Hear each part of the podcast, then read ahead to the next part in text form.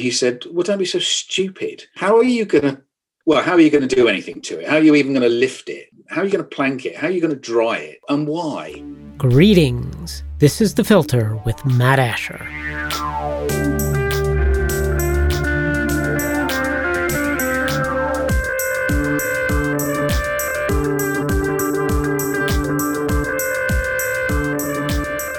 This episode of The Filter will be different from others in that it's going to begin by focusing on a single concrete object created by master cabinet maker Hamish Low. And like those movies that begin with a snapshot of the present and then go back in time to tell how the action led up to the moment, we're going to begin with a caption posted recently to a woodworking blog called Lost Art Press. Here's the caption more than 43 feet long and 5,000 years old, the top of the table, made by the Fenland Black Oak Project, is the culmination of more than 30 years of research, trial and error in milling and drying bog oak.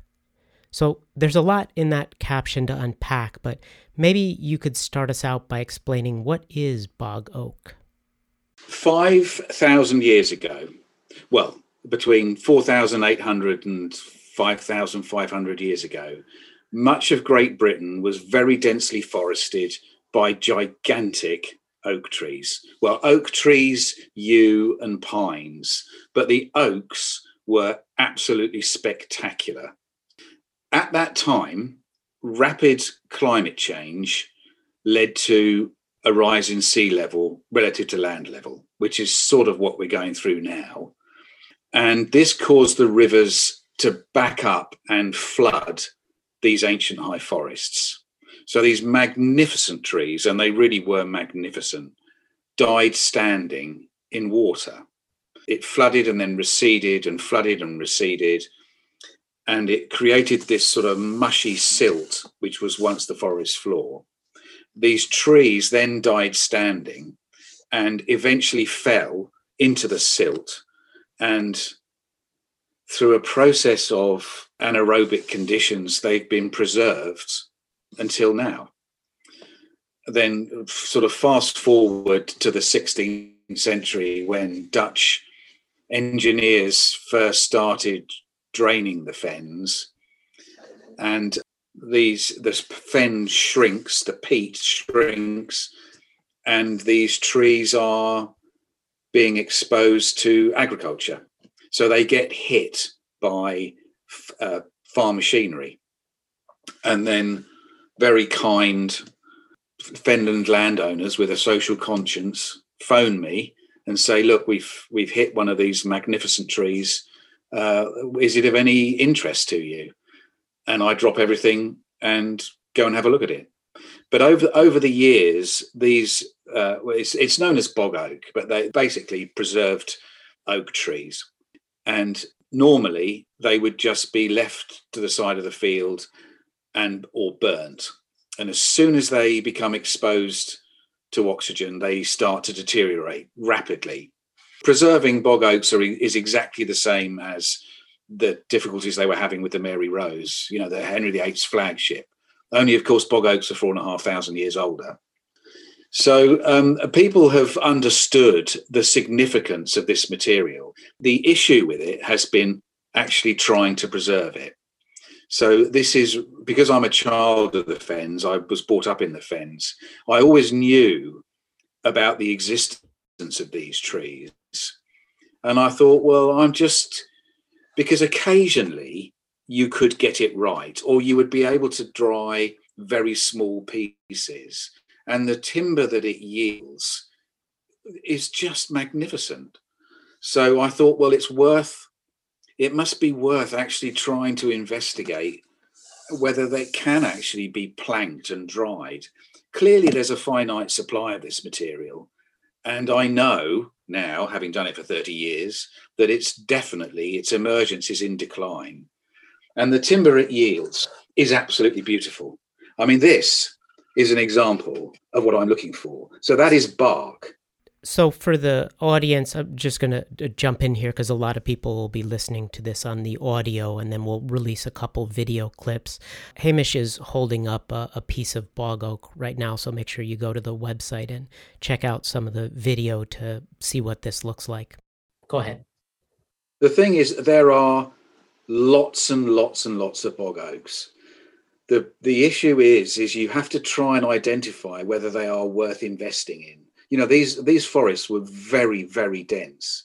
So if you come across one you will come across hundreds basically. The the thing is not all of them have been preserved in a way that they can be preserved they can be um, dried. So i'm looking for something really really specific. And i've learned this over 30 years of trial and error a lot of error and what i'm looking for is this so this is if you can believe it this is actually this is the bark you know, and, and occasionally you see reeds preserved. So I'm looking for something that has clearly been submerged in the in the mushy silt very, very quickly. And if you look at the end grain here, if there are any sort of woodworkers that are interested, you can see the density. I mean, that is straight off the saw. And look at the density of that. And it's absolutely jet black. There's a um, polished piece somewhere here absolutely gorgeous. Yeah. See the the medullary vessels in that. It's um, uh, bog oak has a very wide medullary vessel, so when it's quarter sawn, when the annular rings are at ninety degrees to the face, can you see those annular rings there? I, I do. Those that must have been a huge piece, right? Given how flat those look. Yeah, no, it wasn't. It was well, the tree. The trees are absolutely enormous, and there's some here which I've just cut this is probably one of the rarest pieces of wood in the world. This is rippled, rippled 5,000 year old bog oak. I don't know if you can see the figure in that, but it's, um, this is just spectacular. I've just cut it. And these were, these are cut for when, whenever I empty a kiln, I obviously grade it and, um, and, and pick the timber that I want for myself, but also I pick for what's called tone wood. So these are a pair of book match pairs of um, for, for guitars. So that that's actually sliced out of a much thicker board. So that that that was like you know just one of those, and then it, and then I've sliced it so the grain matches perfectly. I mean, in actual fact, musical instrument makers and the musicians who play them, and they're virtuoso musicians, they're even more obsessed with bog oak than I am, if you can believe it. It's very, very significant material for them it has unique tone apparently not my area of expertise but also it's the density this is a this is a section so there are 38 to 40 annular rings per inch so all those little lines you can see on there those are annular rings i mean this is incredibly dense material it weighs over a thousand kilos a cubic meter so it sinks how would that compare to, say, regular oak that you'd cut down today? How much denser is it? Regular oak would be about 700 kilos a cubic meter. So this is as heavy, as dense as all the tropical exotics, all the rosewoods. It's actually heavier than ebony on occasion. 1,166 kilos a cubic meter is the heaviest I've ever found. And, and the, the thing about that is, it means that craftsmen, people that work with wood, can be very accurate. We can produce really, really crisp details. So I'm not, we are not interested in bog oak because it's 5,000 years old. We're interested in it because it has many more unique characteristics. Toe is one, but it's really about density, visual impact. If you use bog oak in conjunction with and in contrast with other native hardwoods it's just beautiful it's just such classy material and the fact is once once you've dried a plank of bog oak you've preserved it in perpetuity that's it it's it's saved and everything we make everything a woodworker makes usually starts, well, I would say 99% of the time, starts out as being a plank of wood. So it's yeah, I can't help myself really. You know, if a landowner going back to where we started, if a landowner says to me, "Look, I've just hit hit one," then I sort of tend to drop everything and go. You know, the Bog Oak Road is not paved with gold. It's a bit of a labour of love, really. I'm always looking for. I mean, I can't tell you what it feels like to just cut into this, you know, and find this, and you just. It's the most it's just the most wonderful thing. I mean, this will be turned into a seriously beautiful, exquisite musical instrument. And it's just it's just such a nice thing. It's such a satisfying thing to be able to do, you know, to, to sort of to save it and to be so sort of creative with it. And and the, and you know this I suppose I mean that sort of tells you a little bit about bog oak generally. But in 2012, a landowner friend of mine whose land happens to sit within at the correct distance below sea level, where all the conditions must have been right for preserving these forests. Not only that, but the forests themselves must have been just extraordinary the trees that are yielded from this chap's land, his name is Peter Shropshire, the, the forests that were on his land 5,000 years ago must have been incredible. Like, because the trees that come from his fields are colossal. This tree, or this part of this tree, was 45 foot long, and we didn't know which way up it was. When I first went to see it, because I normally mark these trees out into 12 foot lengths. And they usually have pockets of rot or they're broken up because the trees, not all the trees would have fallen splat and been covered over completely into a sort of airless grave. They would parts of the tree would have been exposed if you imagine them all falling on top of one another. But this one was so huge that it just pushed and crushed everything in its path out of the way. And its apocalyptic descent must have just submerged itself. And that explains the degree of preservation on this particular tree. And we call it the Jubilee Oak because it was excavated in 2012. So I looked at this thing and I marked it out to 12 foot long. And I was with another craftsman friend of mine who quite often comes with me. And um, I said, You know, I don't think we should cut this. And he said, What on earth do you mean? I said, Well, I think we should try and leave this this length. And he said, Well, don't be so stupid. How are you going to, well, how are you going to do anything to it? How are you even going to lift it? How are you going to plank it? How are you going to dry it? And why? You know, I said, Well, let's, we should make a tabletop out of it because it's so straight. I said to him, Which way up is it? And he said, and he said, What do you mean? I said, Well, which is the canopy end and which is the root ball end? And he said, Well, I don't know. They're the same. And I said, Yeah, but Bob, this is 44 foot long and we don't know which way up it is. What does that tell you? And he said, Ah, this was only a small part of a much, much bigger tree. Amazing though it is, this is actually only the top section. I said, Well, there you are. That's why it's so well preserved. That's why it's, you know, the penny sort of dropped at that point. And I said, I think we shouldn't cut it. So we didn't. We wrapped it and reburied it. And he said, Well, now what are you going to do? And I said, Well, I've, you know, we've got to try and find some money because this is going to cost a fortune. And I phoned a company called Norwood, which make sawmills. Because obviously, how are you going to sawmill something that big? And their tagline is, "We can plank any length."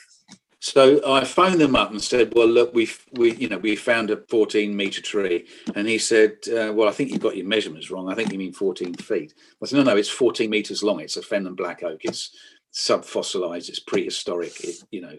And and he said, "Oh." So anyhow, I spoke to him in about half an hour, and he said, "Look, I'll tell you what. I'll phone you back. I'll speak to head office, and I'll phone you back." And um, I thought, well, that's the last we'll hear of that. And he lit, he phoned me back, and he said, "Yeah, we'll fly you over a brand new mill. We'll fly it over. We'll supply everything you need, all the extension beds." And because the, the point is, is you can't, you know, you can't really put something that big onto a static machine. You have to bring the static machine to the tree. So we assembled this sawmill, and they are designed to be mobile, these sawmills. So we assembled it in the field next to the tree, basically, dug up the tree again, and then You know, that's that's how we how we. Um, but the but it but the point is, from having been told that it was a crazy idea, and it is, you know, it's a it's a it. There's a very fine line between creating something brilliant and being insane. Do you understand? A lot of that obviously has to do with the uh, risk that you're taking there. You're taking a significant amount of risk digging this up. It seemed to you that it was solid and intact, but from what I understand, you don't know for sure uh, if that's going to be the case for the whole piece of wood. And it's also possible that something will get damaged as you're going about your process. And from what I understand, is particularly, well, you can imagine, particularly tricky to try to work with such a long piece of intact wood and try to manipulate it without it getting damaged. No? There were there were lots and lots of unknowns. The biggest one was would it dry all right? You know, what would the boards actually be like? You know, every time you go, do a, another stage of this project, it becomes much more viable. But the big one was can we dry it well enough so that it, we can retain it full length? And when you think these boards shrink half of their thickness and a quarter of their width, and you've got to allow that shrinkage to occur, but keep it flat enough to be able to get a smooth, flat surface over 13 meters. It's really, really difficult. So there was a, there's a lot of risk involved, but it's not just risk. It's the idea. You know, it would have been so easy to have just cut this tree into 12 foot lengths and process it in the same way. But there is something about wood which is very compelling. This is what I mean about the difference between creating something amazing or being insane. I think that woodworkers tend to be very, very compelled by the material. Well, actually, not just woodworkers. I think people that collect anything as well. The material itself is a big part of the inspiration. And actually, this whole idea of craftsmanship is something that you see. Uh, I said to because this is this table when we finished it is going to spend the first 18 months of its life at Ely Cathedral. Ely Cathedral, they call it the Ship of the Fens. It's a magnificent building and it sits raised above the fens in the Isle of Ely. So the Ely was an island within flooded fenland. So the, the idea is that the table will be located in an when it's surrounded by fields which occasionally yield this material. But I said to the dean, going into the cathedral, the people that built this cathedral, they would have built it to the glory of God, of course, but I was trying to explain that the people that built this cathedral were the same as me. You know, they did it because they were just compelled to do it as well as they possibly can. I think a craftsman, if you like, or particularly someone that works with wood, possibly, is um, very compelled to do what they do. So, you know, even if they're supplying sawmills to the woodwork trade, I think they sort of understand that yes, this idea is slightly insane, but the fact is we're trying to show and share what these ancient high forests were like and trying to save the very best example I've ever seen in 30 years for future generations in the best way we possibly can. We're trying to show how straight these trees were. You've talked about how you found the, you know, you got the call and went and investigated the uh, the bog oak, and then brought the mill in and sliced it up right there on the spot. Could you bring us up to speed with the the process and what happens next, and the challenges from when you begin to remove it from the field? Yeah, well, we planked it um, in the field, and then a very kind sponsor turned up with an enormous articulated lorry and a group of students from the Building Crafts College in London, who I've been working with on this project, they all came up for the sawmilling event in the field. So they helped me load all these planks. We had 10, 10 consecutive planks from this tree. We loaded it all on the lorry. It was then transported to London, right, uh, you know, um, in the east end of the city, and we had built a dehumidifying kiln, a machine, in order to dry these planks, which is quite an undertaking. You know, it's a huge structure and very, very complicated bit of technology in order to be able to extract the water evenly over, you know, 14 meters. Could you describe what that looks like? Because when I picture a kiln, I picture something very different from what uh, the thing that you built looks like.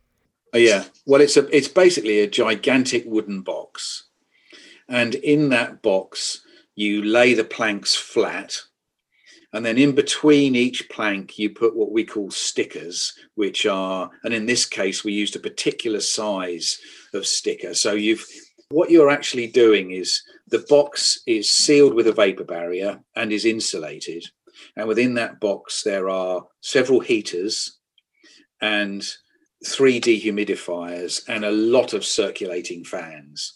So the idea is you stack these boards all on top of one another with sticks in between, and you create a series of baffles, if you like, whereby you can be absolutely certain that the air is circulating throughout every part of the board, but is also being passed through surfaces which can get cold. And what that means is if you heat up a sealed environment with wood in it, because air molecules expand, they will have the capacity to hold moisture. And the, if you heat up a piece of wood, it will release its moisture into the air. Once that air becomes saturated, there's nowhere for the water to go. So the wood will retain it. So I can I can adjust how much water the wood is releasing by taking water out of the air, basically. And the way I do that is that air is circulating around surfaces which I can make cold. Like a condenser in an AC, basically.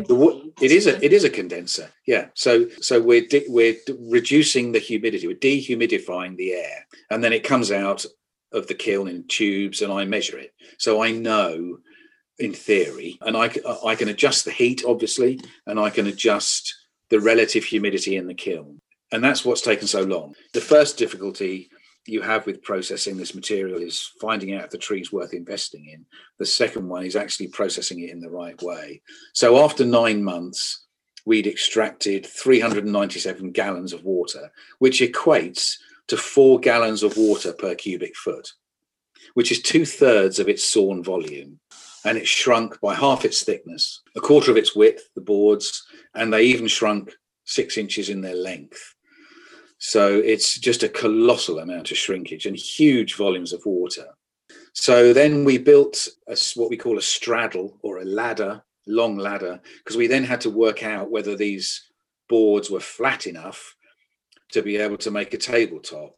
So before we before we get to that, just a, a question there about the the process. How did you decide when you know how long you were going to do that for, and when was the right time to say, okay, it's ready ready now to work with? Well, yeah. Basically, what you have to do with when wood is absolute fiber saturation, or when it's green, as it's sometimes called, normally, then you um, that doesn't apply to bog oak, of course, because it's it's seasoned. It's just got very very wet.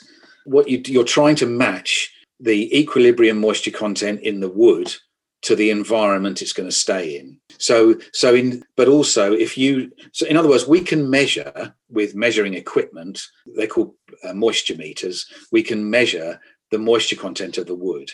And I know that really I need to be somewhere around below 10% moisture content because that means if you dry bog to below 10%, its capacity to change its shape due to changes in relative humidity is reduced.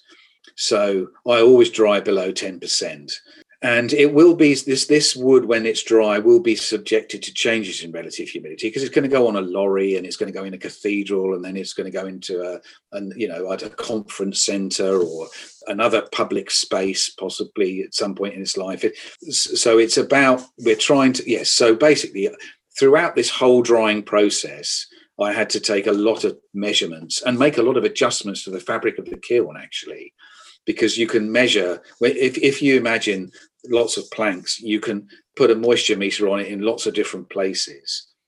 And it was clear to me that we weren't drying it evenly enough.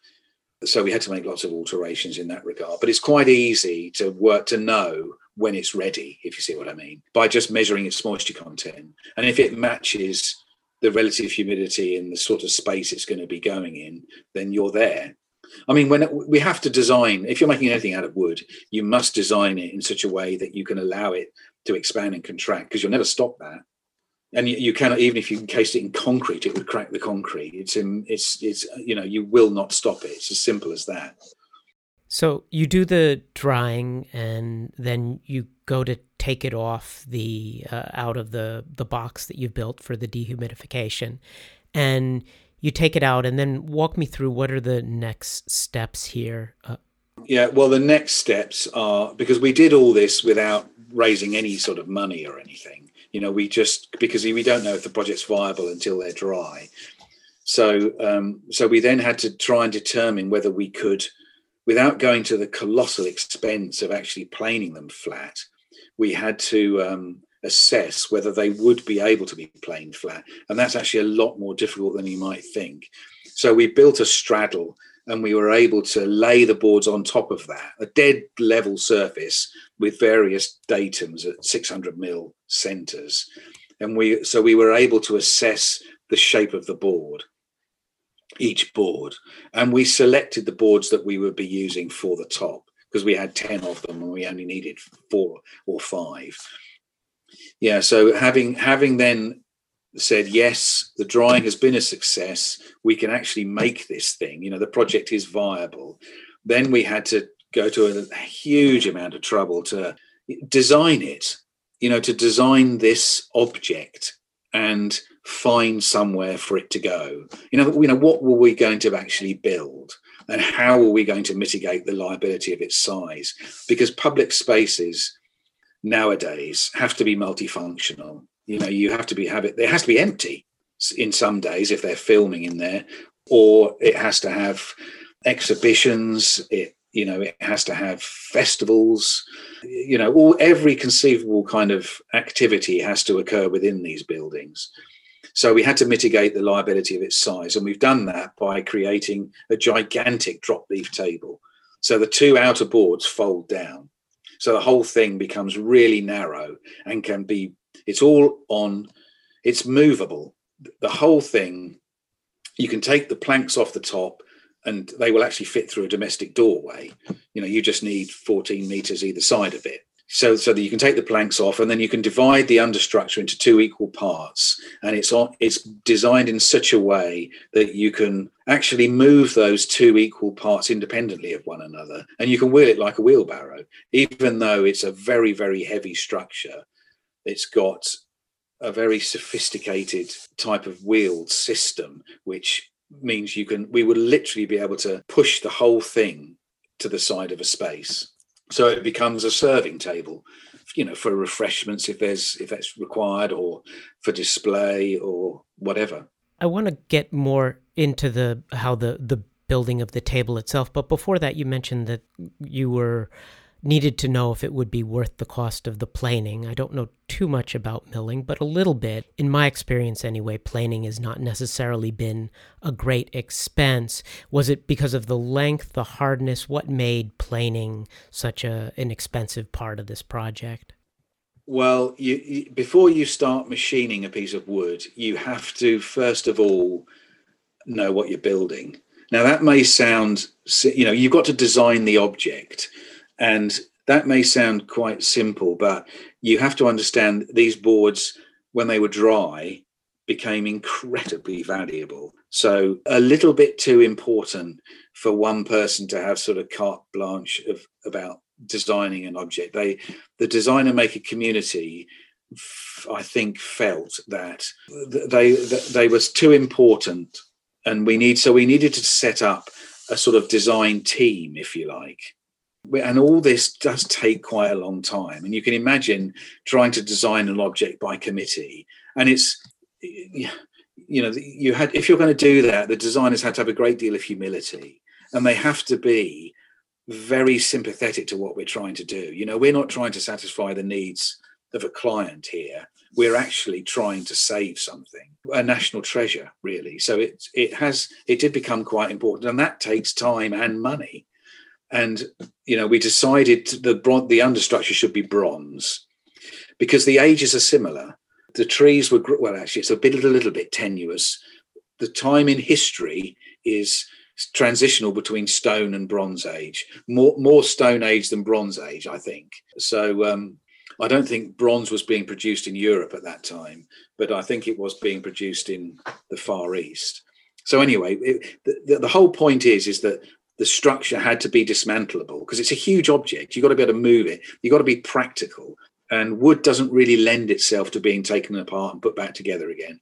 So we decided, or the design team decided, that metal was really the solution, the sensible material to use for an understructure, a bit like a Meccano kit. And which was the most appropriate metal? Well, bronze, really. They are absolutely compatible in some way, you know, from an aesthetic point of view. So there was the design and, and that is expensive. Then we had to once you've designed something then you can start thinking about how to actually build it. And you're right.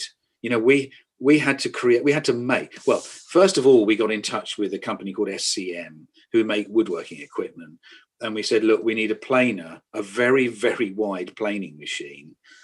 And we also need one that we can make a bed a planer bed that had to be twice the length of the planks because you've obviously got to put the thing through the machine. So we had to make a planer bed, which was 100 foot long, and it had to go up and down with this planing machine. So that you can imagine the expense of trying to do that, the expense of trying to find somewhere to do that, and the machinery and creating the bed, and also the way that we've joined it together is a, is a bit of a unique technique. Because when we milled the planks and we first took them off the saw, we laid them side by side, and it was a bit of an epiphany, really, because when you laid them side by side, they were extraordinary looking. Because you don't see planks that long, and they were so straight straight but sort of what how can i describe this? Straight but organic organics you know so they so although overall they were very straight there were lots of sort of wobbles along there obviously the outer annular ring edge of the tree so here in uh, out uh, this way, they call that a live edge, where you have that not perfectly straight edge. And if people are trying to picture it from the the photos, this was not just like a regular live edge, but there was there's a lot of curve on the edges of each of these pieces to begin with, so that when you lay them out next to each other, they're not just going to match up perfectly. There'd be, if you were to put them together without doing any work, there would be a lot of giant gaps there as they pushed up against each other. And then on the other hand, if you wanted to make uh, the joins straight, I would imagine you would be losing a ton of material from uh, from each of the boards if you wanted to, you know, chop off entirely that live edge part, right? Less less so with the Jubilee Oak, of course, because it was extraordinarily straight. In fact, we have left the two outer boards because the top is made up of five boards in total. One one of the boards goes down to virtually nothing in the middle in terms of its width. It's just a little feature that we we quite liked. But yes, no, you're right. Of course, when you put two live edge boards together, there's going to be gaps. It's never going to match up properly. But when you think, I can't emphasize enough how staggeringly straight these were and they were very, very beautiful. You know, that site was very surreal and unusual. And we thought that's what we're going to do. We've got to retain the integrity of the shapes of these boards. So we're going to sort of scribe them together or actually uh, inlay what we're calling inserts. We're calling this joint the river joint and we're detailing it and there's a lot of integrity to that because and it's very sympathetic because the shapes are dictated by the tree themselves and this whole thing started from the fact that th- there was no growing taper you know the two outside boards are the same width at both ends so that straight away to a woodworker or to anybody that knows about trees or forests, they will say, well, that's extraordinary. You know, clearly they've left the live edge on here. And yet these shapes are clearly dictated by the boards because the grain follows the shape. So you think, well, God, this tree was absolutely parallel. So, talk a little bit more about that. It's actually fairly challenging as I was looking this to wrap my head around.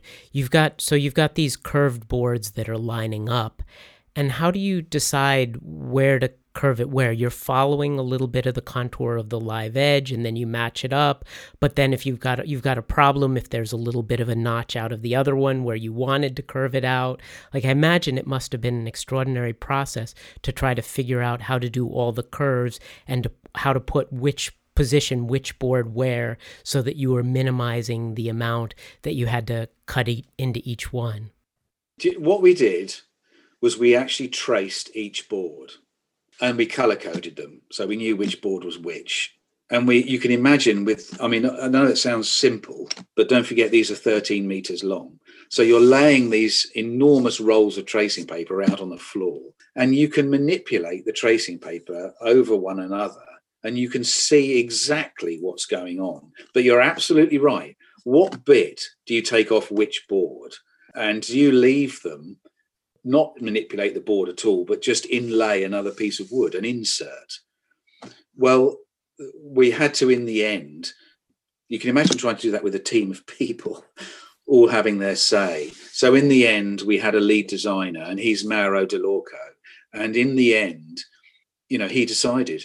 He just said, Well, look, that's a beautiful shape. That's not so nice. We're going to manipulate that. We're going to leave that, the integrity of that board, and we're going to you know but fundamentally we were taking the absolute minimum amount off each board. But you can't have a big gap in a table where a wine glass is going to fall through it. You know you've, you've got to be practical. So you want to retain the integrity but you also want to create you want to have creative input and you want to create an unprecedented work of art. So you do have to have input. But no it was it was a tricky one. It was a very tricky one as we're picturing this, so I know that we know the length of this. How wide is this with and without those two additional boards on the ends? Well, it's about 900 mil wide when it's folded, but when it's when the two boards are extended up, obviously they've got live edges and they're book matched. So, how much is 900 mil for uh, for us regular folks? It must be um, just over three foot. But when it's extend, when the two outer boards are folded up, then it it becomes 1.6 meters. So that's five foot, just over five foot wide. Mm-hmm. Enough for, for what we call shared access. So you can pass something to your opposite just, and you can actually talk to the person opposite. So we wanted to make it as wide as possible. And it varies, you know, it varies because it is they are live edges, but also they are book matched. So if you imagine if there's any curve, it's it's doubled. Do you see what I mean? If it's not dead straight, then it's twice as not straight. If you see what I mean, you know, because because they're book matched, so they're identical, they're mirrored. Oh, in fact, all the boards are mirrored. So, so that, but the river joints, the river joints themselves are just quite extraordinary to see. I mean, we join timber in its width all the time. You know, you can't. Some of the things we need to create out of wood, you know, trees just don't grow that wide. So you have to join in the width. But I've never seen well, obviously not on this scale, but I don't think I've ever seen timber joined in its width where you're sort of following the grain. You know, it's quite an unusual thing to do, but it's beautiful. And also, you know, rivers feature quite heavily in the fens. They're quite an important feature. And because because we've detailed each river joint by just a tiny V, so there's a 45 degree chamfer taken off each board. So when it comes together, it forms a V, and that is what you call a, a shadow gap. Well, it's not a gap, but it forms a shadow. So you can see that. And when the light hits that, it does look just like a river. So that's a fairly sophisticated cut that you're doing there, where you're doing it at an angle and it's curved at the same time. And so you're matching up the two pieces, both both curved linearly along the length, but then also at an angle. So I would imagine that the tolerance there for the two pieces coming together would have to be very tight. No? Yeah, I mean, the, the putting the chamfer on is not that difficult because there are cutters that are designed to do that. You know once you've got your your shape you can do the chamfer afterwards. You can use the shape of your river joint as the datum for putting your chamfer on if you see what i mean. That's can be very consistent. The difficulty and my god was it difficult was actually producing a perfect river joint. If you look at the photographs the detail on it because we have tried to follow the grain very carefully the detail the shapes are very detailed. You know, when you look at it, when you look at it in some of the photographs, they just look sort of gentle curves. Well, they're not, you know, because they are following the grain. There's lots of lumps and bumps, and and you've got to match those up absolutely perfectly. And also, you've got to fold the thing down so you can pull those apart. It's so brilliant because you're not expecting that. I mean, it's quite weird to see boards joined in this way anyway, and then you snap it apart you just pull it apart and it folds down. It's a beautiful thing and very unexpected. Uh, I would imagine, hopefully, someday I'll get a chance to see it in person. So that kind of brings us back up to the present in terms of the building of this. But before wrapping up, I want to look back maybe a little bit. One of the things I noticed as I was reading the articles about the subject was how often uh, the woodworkers, craftsmen will talk about the people they've trained under. So I'm wondering if you could talk a little bit about the system of apprenticeship and the role of kind of lineage among woodworkers and craftsmen. No, it's very important. Um, well, is, I say it's very important. Who you've worked for is is your qualification, really because if you've survived within or done well, haven't been fired from a very well established workshop, then you must be pretty good at what you do. And there's a great tradition in Western Europe of uh, of long apprenticeships. That is how you learn. If I was, yeah, I'm very, very dyslexic, and actually, that is actually quite good because apparently we see things in pictures. But you don't, in other words, you can't really go for an interview as a cabinet maker and sort of be appointed on the strength of an interview. Whenever I have been offered a job, I have had to make something. You know, they have given me something to make. I mean, they've wanted to talk to me and they've wanted to find out your sort of personality, if you like, because they know what you know, you've got to have a lot of humility for a start. You know, the thing about apprenticeships is you have nowhere to hide. You know, if when you're working with somebody or under somebody, when you make a mistake, bang, is there. He knows. He's seen it. So you can't blame it on anyone else. You can't pretend it hasn't happened. And it teaches you that actually, if you make a mistake and have the humility to accept that you've made a mistake, the person I worked under, who who was the biggest inspiration to me, said, "If you've never made a mistake, you've never made anything," and and he's right. And that and and so, for example, preserving bog oak, the amount of times it all went wrong, but rather than say, "Oh, this is impossible," you know it's it's not worth the trouble. And you know it's just i can't you know you just can't do it. I've said what have i done wrong? What do i have to if something goes wrong nine times out of ten it's your fault. That's what i think.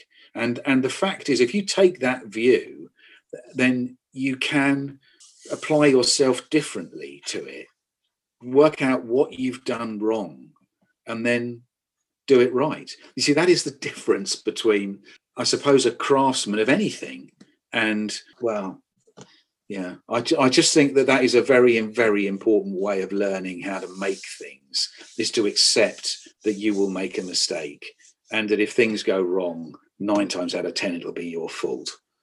doing an apprenticeship, you don't just learn sort of manual dexterity or, you know, to identify species and things like that.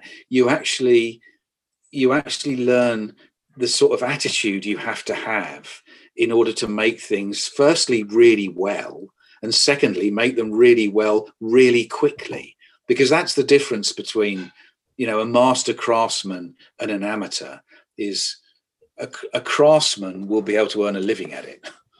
And also, there's an aesthetic to things that are made quickly, I think. So you can tell just by looking at it whether this was something that had a lot of time and love put into it or whether it was just kind of hacked together. Yeah, put it this way. Again, the chap that I used to work with, uh, work under, he he once saw me when I first went to work under him. He he's he, I was making a series of drawers for a desk he was making, and I was trying the dovetails. It's a way of joining two bits of timber together, basically. But I was trying the dovetails before I assembled the whole drawer, and he said, "What are you doing?" And I said, "Well, I just want to make sure that it fits, and perhaps take a little bit off here and a little bit off there." He said, "No, no, no, no, no, no. Cut it first time, cut it right." and, and know that it's going to fit and assemble it in one go.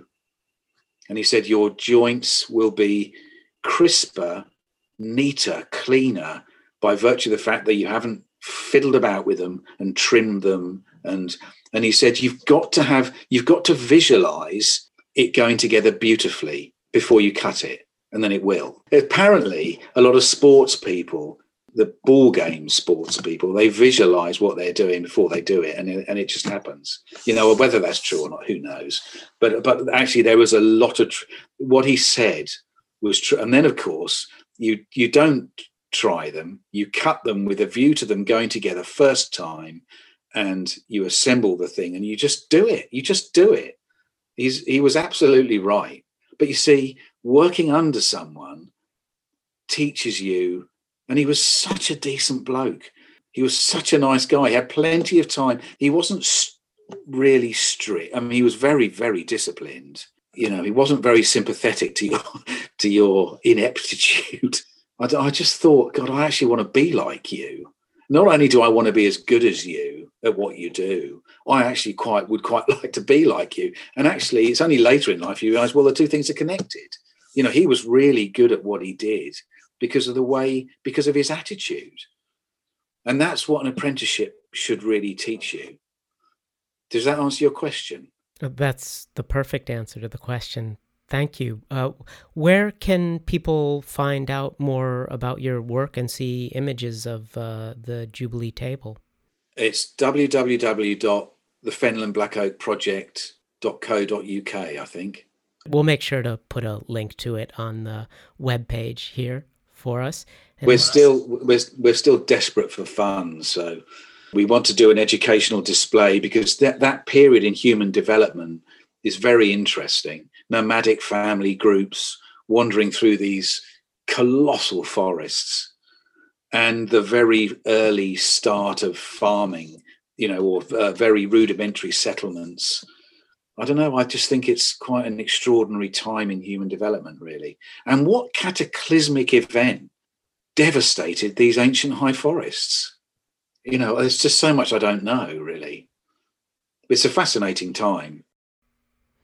For sure, for sure. Hamish, thank you for coming on the filter. You're welcome. Very welcome.